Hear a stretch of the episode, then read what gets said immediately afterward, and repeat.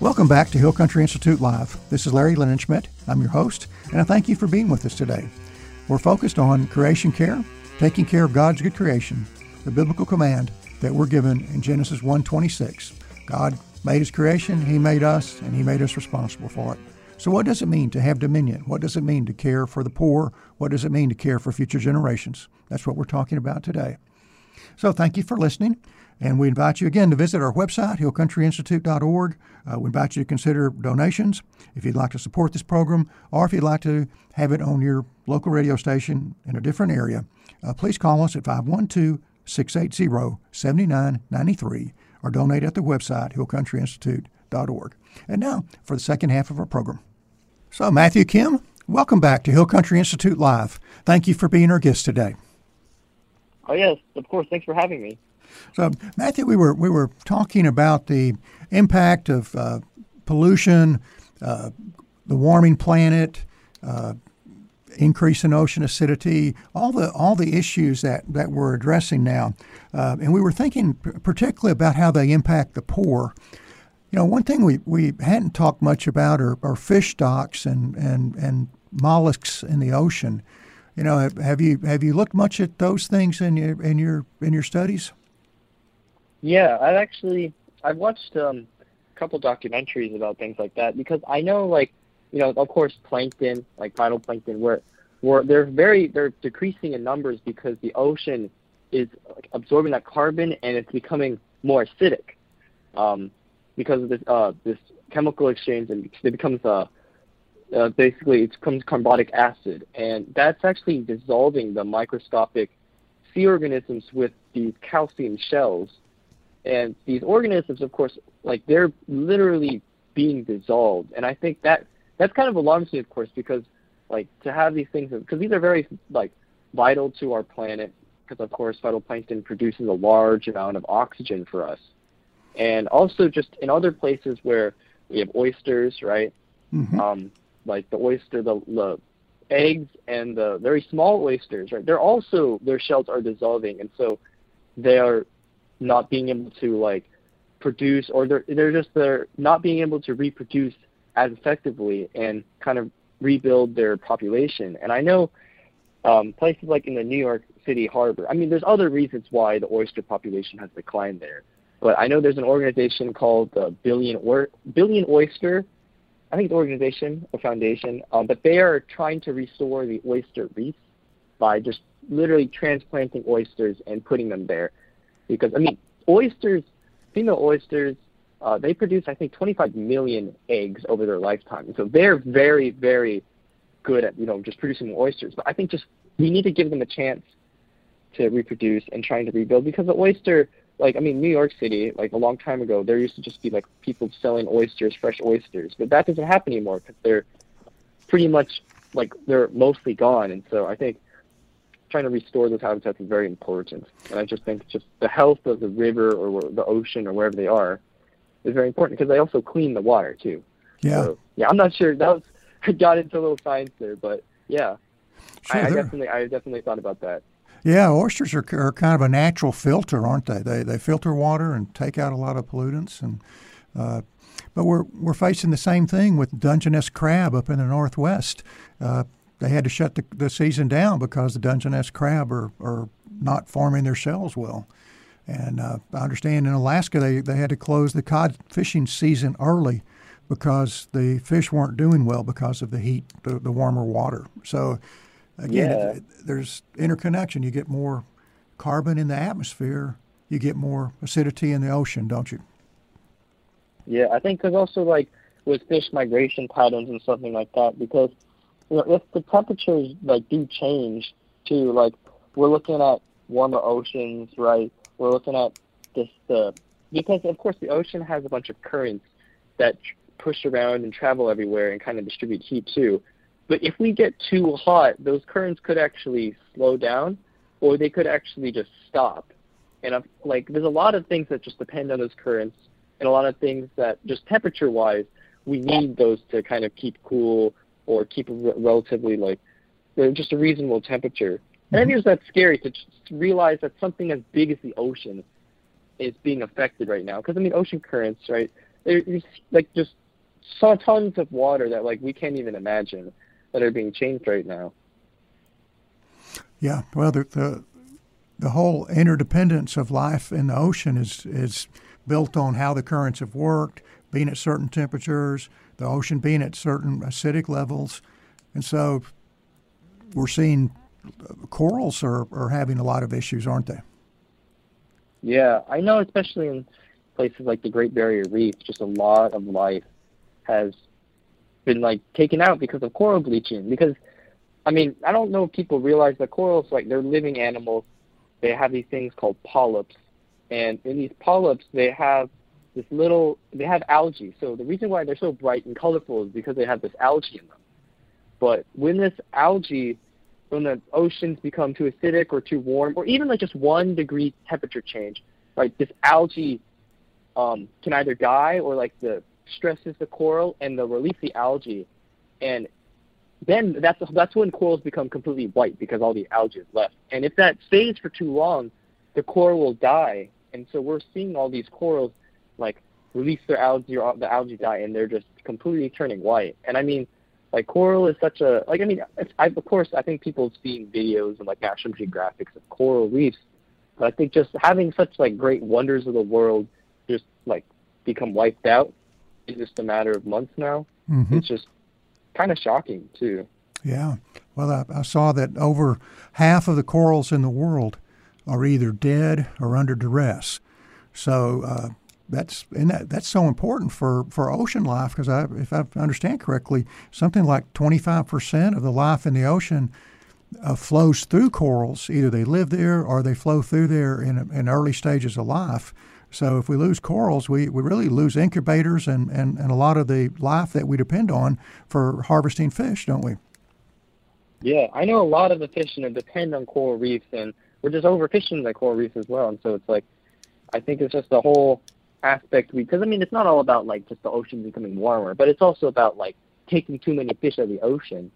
And if you know if we have fishless oceans by like 2050, mm-hmm. like I mean like think about like what our world would look like and how the ocean would turn into. And so yeah, things like that are kind of foreboding and a little bit I don't know scary when I think about it. Yeah, you know I love to I love to fish. I've been to Alaska and, and caught big trout and oh that's exciting and caught salmon but but mostly salmon to me either means something that, that comes on the plate at a restaurant or you or you get your you know you go to the grocery store and it's there and you take it home and cook it uh, it, it there's a there's a, a disconnect from the uh, reality of the conditions that the fish are growing in and the, the difficulties with harvest, the difficulties with reproduction. Uh, so we're maybe maybe our world is is is more sterile uh, you used the term food insecurity earlier. We, we don't we don't sense food insecurity as long as there's something at HEB or Whole Foods or wherever we go. Uh, isn't that right? Yeah, I think it's that illusion that you know that we have unlimited amount of resources is kind of toying with us right now. Because I mean, of course, like my grandma loves cooking. You know, like she cooks insane amounts of food that we can't all eat. But you know, when we're thinking about it, right, like the fishes, like things like tuna, like these big, massive fishes that take a long time to grow. I mean, even salmon, like salmon, we have like, I don't know, there's also like sturgeon or like caviar and things like that. When, when we take like too many of those out of the, the ecosystem, right? Because I mean, it takes a long time for those fishes to get that big. Yeah. And we're slowly seeing all those good, like the big fish genes being taken out of the ocean, and now only the smaller fish are left there. And so I know, like I also went to Alaska with my dad and my uncle, my grandpa actually. Yeah, we caught some salmon. But I remember they were telling us that salmon now, they're like when we, they catch them, they're a lot smaller than they used to be like 20 years ago because they've just been fishing them so much. Mm-hmm. And I, you know, that I think that's kind of sad a little bit, but I think it's just like, like a just reality now, and trying to change that. Because I mean, like of course, like they the big fish will eventually return, but I think it's just like like thinking about saying that oh you know there's so much food at HEB or something it's just I think it's not a it's it's not actually a good argument because like of course when we think about because I was talking about food insecurity right because America the U.S. we have a lot of food we have a lot of processed food too that's just available to us but in mm-hmm. other countries around the world right, that may depend on fishing, or that may depend on like just agriculture, and they get wiped out by like a huge like monsoon hurricane, whatever, and all their crop is gone, right? They don't, they can't just go to like ask, just go to like another grocery store or just Right. go somewhere else to buy food, right? They just don't have food. hmm And so, because I think just that since the U.S. is a first world country, we have the option or the ability to get food, even though if we don't produce enough, because we'll just be able to buy it from others. But I think it's just when you're in that spot where you're kind of the bottom, that it's really hard to kind of recover. Yeah. So yeah, Sure. Yeah, more subsistence living, uh, counting on the crop coming in this year or being able to go out and fish and any anything that uh, damages that, whether it's um, less productive oceans. You know, one, one thing we haven't talked about is the plastic in the ocean and the impact that that's having on sea creatures. Is that something you've uh, thought about? yeah. I mean, it's just crazy how because I think right now there's more plastic in the ocean than there's fish. Mm-hmm. So, like, I mean, it's just crazy to think because I mean, plastic. Thing about plastic is that, of course, it doesn't go away for, for a long time. So it'll be in the ocean by the time I die. By the time my great grandchildren, you know, are alive and living. Like that same plastic that I use will be around then. And also, the thing about it is like with microplastics, because everything now is contaminated with these microplastics like where just they're microscopic particles of plastic that are just everywhere. Because I mean, like even like all the foods we eat, I mean, especially like the fish, right? They they're finding bits of plastic just in the stomachs, and I, I think the most the saddest thing to see is with like the seabirds and their ne- and their nests with their um I guess their chicks, their hatchlings, whatever. Mhm. Um, just seeing their like their chicks dead, and then their bodies when they're decomposing are filled with plastic and I think just that aspect of pollution is just really like mind blowing. I mean, especially there's also like picture of a whale with its entire stomach full of plastic, um, making it so that it starves to death because it just its stomach is full of plastic. And yeah, something like that. It's just I personally don't want to like live in a world where like all the fishes are just filled with plastic. Yeah. And I think it's just something to be mindful of. Well, it's very sad. I see pictures of turtles wrapped in plastic, and and there's uh, it's it's not just an ocean issue. We all have microplastics in us now from what we eat, and it's heavy in, in the rivers. It's heavy in the Great Lakes, and so we we're we're consuming plastic as we eat our food, and so we I don't think we really know what the impact of that will be. But plastic pollution is a is a piece of of, of the problem. Um, and then there's Yeah. there's air pollution as well. You know, from uh, transportation that we use, from refineries, from chemical plants, burning coal. All all these things, uh, put, you know, have an impact on the air that we breathe. How how have you thought about that? Yeah, actually, I went to a track meet. Um, it was at Houston at St. John's, um, and I remember like after the track meet, like we were all coughing and like our lungs, like my lungs, like here in Austin, I've never had like my lungs like feel like they were kind of burning, Mhm. but like for some reason then, like when I was with the, track meet, like my lungs really hurt after the meet, and I was like, you know like why is this? And I thought about it, you know, like you know what? Because I think there was either some fire that happened at a chemical plant recently, and so the air pollution was a lot higher than normal. And you know, just experiencing that, and because I didn't realize that, you know, I didn't think much about it until maybe the next day when I was like, wait, everyone's been coughing, everyone's like lungs hurt, like there's some, there's something has to be like up with this, and just like because like of course running, right, you need to like your lungs, you need your lungs to run, right, so you can breathe. And I think that like realization that you know people are experiencing that every day as a normal. Because like we're luckily here in Austin, we don't have like the big industrial plants and like flaring and all of that happening. Maybe in the like in East Texas or along the um in West Texas, and I I just realized that you know air pollution because also like I don't want because of course my grandparents like we love them I love them uh, but I just think like they're getting to more fragile states and I don't want their health to be affected by heavy air pollution and just just things in the air. Because I know like right actually this was a, my grandpa. I was gardening with him one day. He came to my house right? It was in the morning. And so we were working throughout the day.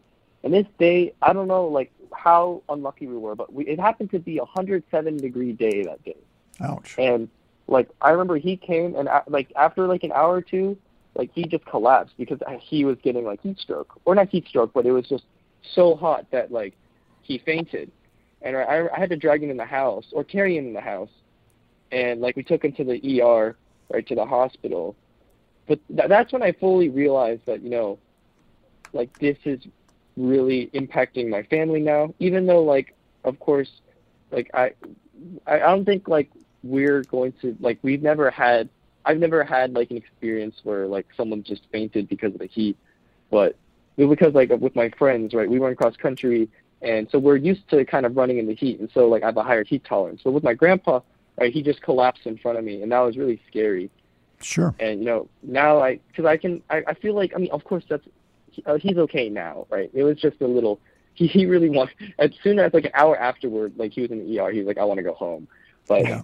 uh, I just think that experience kind of opened my eyes to see like you know I need personal? to take care. yeah. No, it's personal, and I think it's just like I now I can feel like I can relate to people who like are living in another country and maybe have something else going on, Mhm. and their grandparent like faints, but they don't have like the resources to take them to the emergency room or put them inside an air conditioned house. And you know, I think if I if we didn't have those options with us, like I'm not sure like he would be around today, and that kind of that really does scare me. And so that's kind of why I really kind of that kind of issue I, I really care about it. Most like particularly with like air pollution and just like heat, Sure. like just higher temperatures and things like that. Yeah, and that's and that, like you said, we, we had over 50 days last year of uh, 100 degree plus weather here in Austin. Well, you know, you're you're you're involved, Matthew. You you you talk in settings. You you're you're you're an invited guest. You're a leader in your school and other places. Uh, tell me tell me about some of the activities. Tell me about some of the programs you'd like to see. Some of the policy. Just what would what are you doing, and what would you like to see happen? Well, first of all, I I mean, although this is like of course controversial in Texas, but I'd like to see the Texas government take a little bit of responsibility for the health issues that you know fracking and you know drilling for oil causes to the general public, because I think like, of course, you know, right. I, I understand like there's a lot of people's jobs are really like tied into the oil industry, and I respect them, right? I respect them, of course, because you know, and like America was industrialized with like fossil fuels, right? We grew with fossil fuels and it helped our economy. But I think it's just right now, I think it's a time to switch to renewable energy because of course, like right, I have to acknowledge that like coal, oil, that helps us get from like 1900s to now, right? But I just think that right now we need to prioritize our future, and we need to prioritize like the future of like the kids of our kids of our kids, you know, on Mhm. on future generations. Mhm. And I think it's selfish to think that um, to try and make money off of something that we know is going to affect people like a couple like a hundred years from now. Because of course like the global warming, right, it doesn't just immediately stop after we stop polluting. It's going to continue on for a very long time. And the more we do it, the, like exponentially, like the effect increases, increases exponentially. And so I hope the Texas government, like first of all, takes responsibility for, like, just to, to protect the people first of all, and then I think also to recognize that, you know, we're trying to protect like God's creation, and I think that we need to look at everything through the eyes, like through like a godly lens, and think, you know, would this like be in line with like the teachings of the Bible, right? Mhm. Are we, you know, are we caring for our neighbors? Are we loving people? Are we like trying to help the poor out, right? Because I think just for me, the poor is really important, and you know, I think just when you think about the just the aspects of drilling, like creating pipelines through communities, through um, the environment, through forests, and protected ecosystems. I think it's just unfair to say that we are we, we can control you and you can't do anything about it and just allowing that to happen. And I mean I so I guess that was a little bit long explanation, but I think just like for like a short, I think I want the Texas government to first like try like uh what's it called like um like promise to switch to renewable energies in the future, or at least make their best effort to ensure that we're going to reduce our uh, like our greenhouse gas emissions, mm-hmm. and also to protect the health and the air quality, the water quality that has been dis- uh, that has been like that, like that has been destroyed by these industries. Because of course, like I think that the best way to just like to solve because of course like we could forgive, right? But I hope that because of course I always forgive like the government and the people because I know that there is good intention that every, there is good in everybody. But I just hope that they first of all like apologize to the people, but not only apologize, but do more to try and rebuild the air and the health, and just you know take, or just and like just take responsibility for people who have had to go to the emergency room or having to have serious health because I mean asthma is just higher in communities that are near um, like flaring or chemical plants, mm-hmm. and I mm-hmm. think that yeah something like that is I'd like to see. Yeah, certainly. Well, you know, there, there's some encouragement. I mean, we, we, we are the largest producer in Texas of uh, wind generated power, and the state, uh, ERCOT, or grid, made a, a substantial investment, I, I, I, think like $4.5 billion, to put in the power lines to bring the wind power from West Texas, where, it, where it's often produced, into the, into the major cities and in, into the grid. So that, that's an encouraging action, isn't it? Yeah, but I think it's just that the immediacy of the climate issue is like we basically. I mean, the UN has given us approx. Oh, the UN UN panel, um, intergovernmental panel on climate change. They've given us approximately like 12, 11, 10 years to reduce our fossil fuel emissions or greenhouse gas emissions by half in order to try and prevent a 2 degrees Celsius increase, average increase. So this is just average because, of course, it could be a lot more average increase in temperature so we can try and salvage, kind of triage what we have created. And I think just that, of course, every action, no matter how small, I think is good. But it's just we need so much more like mobilization and so much more like change that to in order to save ourselves. And I, I like I I understand like of course like every little thing we do is good. But I just I think that's what most of the activists are kind of saying. And of course, maybe people might think of it as rude or might be as like, you know, like that they're they're an other or like we don't like them because they're too loud or something like that. But I think that some some like they're the reason why they're so loud and so they're like, you know, so insistent is because we don't have much time. I think anybody who sees like a time like a like a time bomb is going to start getting anxious once the clock starts winding down. And I think that's what other people are thinking about.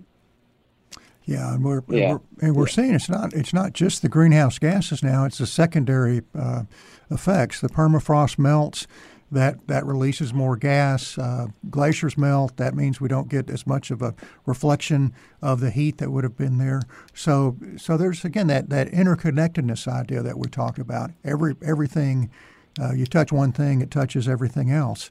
And so we, we need to take the action that we can because we've set something in motion. And so, how can we begin to unwind that? And at the same time, like with the wind energy, you know, be able to, to sustain life as we know it and have the energy that we need. So, uh, is there any, anything else you'd like to, to add to that, Matthew? Yeah, well, I guess I'd like to go back to pretty much like what my grandma always says because she always says like help the poor because of course like uh my family right i we're from south korea originally i was born in the us but like they my grandma remembered because she grew up in a very different world than i am growing up in because of course she grew up in korea in the 1930s and 40s right i mean by at that time it was japan but um or owned like controlled by japan but i mean just the the story she tells me of like what she did as a kid right? Because she lived on, uh, she was on an island. And she grew up on an island, so she loves seafood, right? So oh, yeah. I mean, just the, the the different reality of today and then, and the stories, and also like, because she of course did not grow up wealthy, right? Korea was not a wealthy country as it is today, um, and so she she knows. She always tells me, like, to always like fight for the poor and fight because I mean she thinks that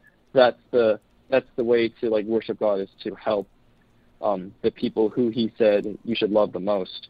Yeah. And I think that's that kind of attitude.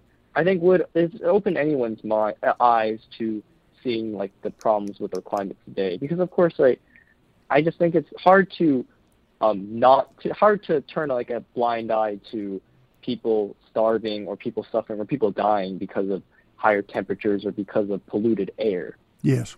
And so I think just to just to emphasize that yes. is really important to me. Matthew, I think that's a that's a that's a good place to end. That we we need to think of creation care in terms of taking care of the poor and for future generations. As you said, uh, the sons of the sons, the children of the children of the children. We need to be thinking about the future generations. We need to be thinking about how we care for those who are the least among us. So, Matthew, thank you for your time. I really appreciate you being with us here on Hill Country Institute Live, and uh, thank you. Thank you so much. Thank you for joining us for Hill Country Institute Live today. Please consider a gift to support the radio program and other ministries of the Hill Country Institute. We also invite you to visit our online resources at hillcountryinstitute.org and to like us on Facebook. The radio programs are available as podcasts at Hill Country Institute Live on your podcast app. Thank you again for being with us, and we encourage you to share the love and mind of Christ wherever He calls you.